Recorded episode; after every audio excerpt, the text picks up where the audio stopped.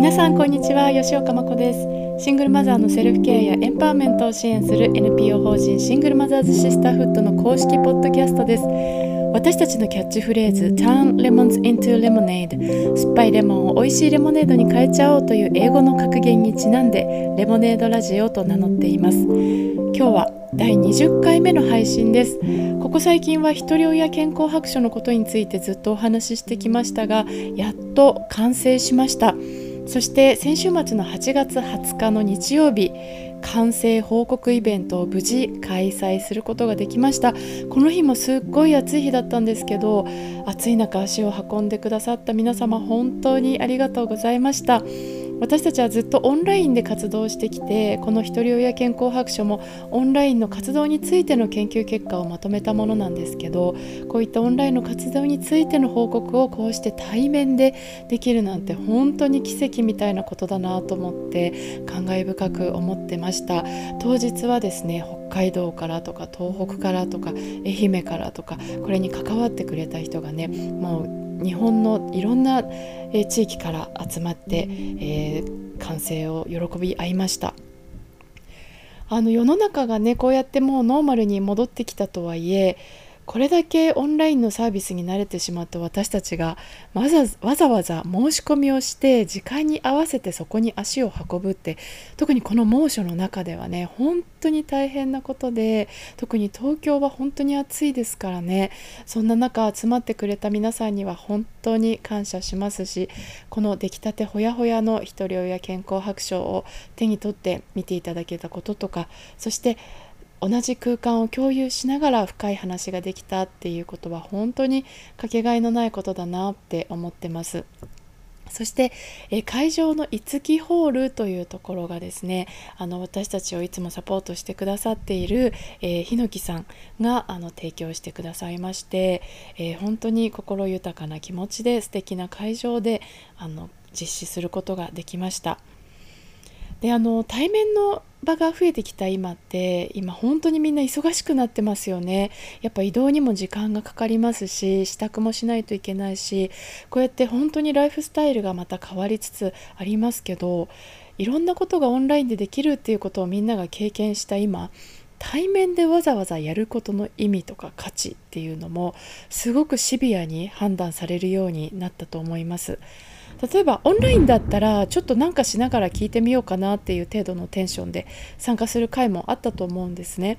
でその程度の関心だったらもしそれが対面だったらわざわざ申し込みをして会場に足を運ぶなんてことはしないですよねだからあの今回本当にお互いの顔が見えるぐらいのその20人程度の小さな会だったんですけどそこで話されたことは本当にどれも深い知見と気づきにあふれていてこの 3D の場だったからこそ生まれたシナジーもあったなって思ってます。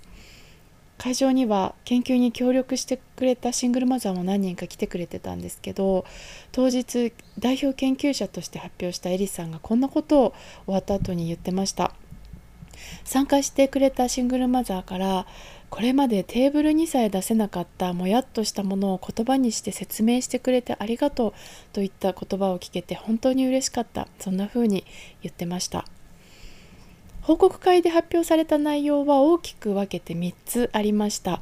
まず共同研究者を務められた愛媛県の聖カタリナ大学助教授の紀藤由美さんからひとり親家庭の現状についての報告と今回の研究成果であるシングルマザーの心身の健康に関する量的研究についての報告をしてでその後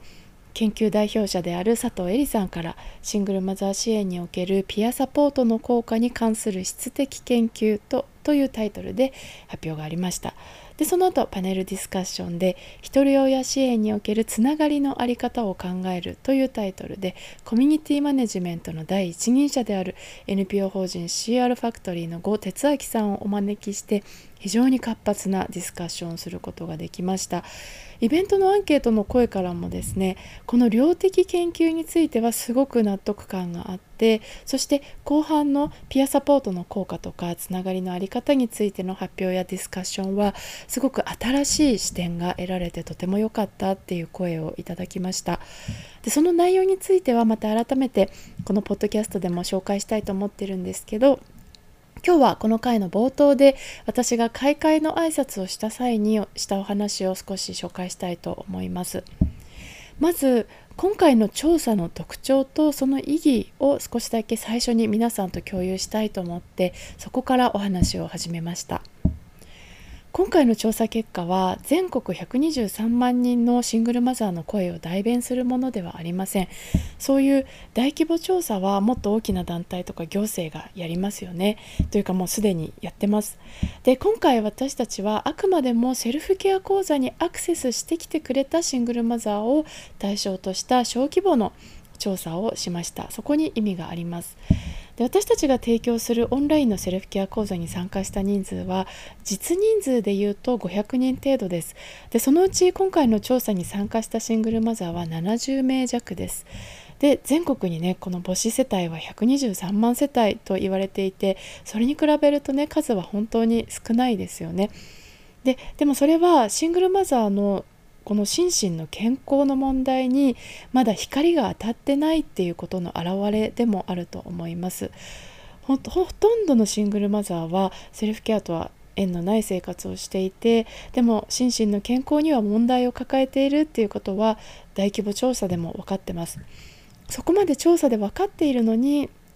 心身の健康の問題を予防したりケアするっていうことを社会でサポートするっていう機運にはまだなってないんですよね。で私たちがシングルマザーシスターフットとして活動を始めてまだ数年ですけれどもセルフケア講座に取り組んで心身の健康を改善して人生を前向きに歩み始めたシングルマザーっていうのは確実に存在していてでその人たちの変化を今回の調査で確実に観察できましたでその人たちの声を聞いてそこに光を当てることで支援の方法とか在り方を検証して議論するっていうことにつながりますしそれその上でもとても意味があると思ってます。で最後にですね今日これから発表を聞く上で気をつけていただきたいことっていうのをお伝えしました。それは何かというとですね私たちは活動開始以来こんなコメントをよくもらっていましたセルフケア講座に参加できる人は困難度が低い恵まれた人であって本当に支援するべき人たちはそういうところに参加できない人なんじゃないですか？っていうようなちょっと批判めいたことをね言われることがよくあるんです。で実際にでも私たちが接しているシングルマザーは例えば配偶者の暴力から逃げて身を隠しているとか子どもの不登校や自分の病気などの困難に直面していた時に講座に出会ったみたいなね。そういう困難度が低いとはとても言えない人たちです。この話はねあの以前のポッドキャストでもしたと思います。でもそれをねなかなかあの口で説明してもなかなか分かってもらえないので今回はこの本当にデータでね数であの分かったっていうのがすごく意味があるなと思ってます。で今回の調査はシングルマザーのセルフケア講座に参加した人が対象になってましたが、えー、その人たちを困難度が低いとはやっぱりとても言えないっていうデータが、えー、得られました。でたくさんの不調や困難をアンケート結果からも観察できました。でそういうね困難度が低い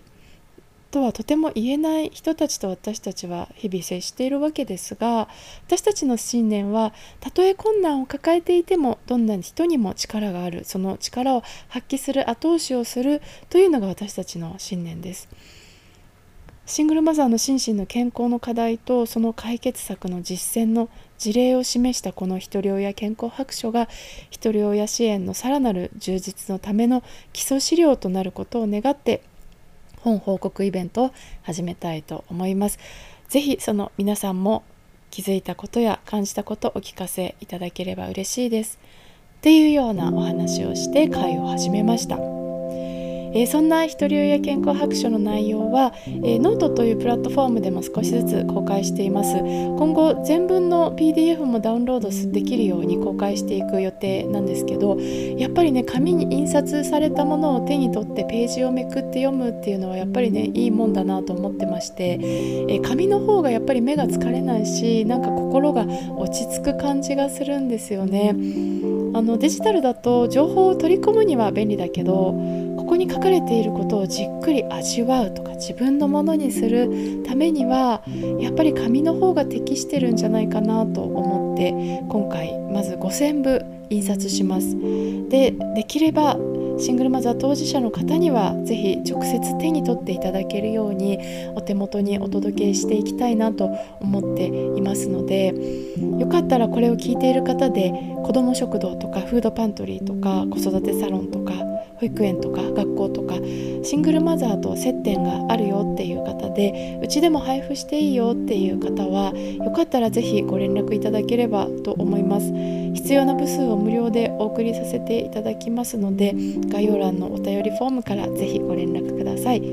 そしてこれからオンラインでも改めてお披露目のイベントをやりますので是非ご参加いただければ嬉しいです。今日日程が決まりましてですねえっ、ー、とね9月の5日火曜日のランチタイム12時から13時。この1時間開催することになりました。えっ、ー、と多分 Facebook ライブと YouTube ライブ同時に配信しようかなと思ってますのでぜひリアルタイムで見に来てください。それでは本日はこの辺にしたいと思います。Spotify、Apple Podcast などで聞いてくださっている方はぜひフォローをお願いします。最新号がアップされた時に通知が届くので便利です。それでは次回もお楽しみに。さようなら。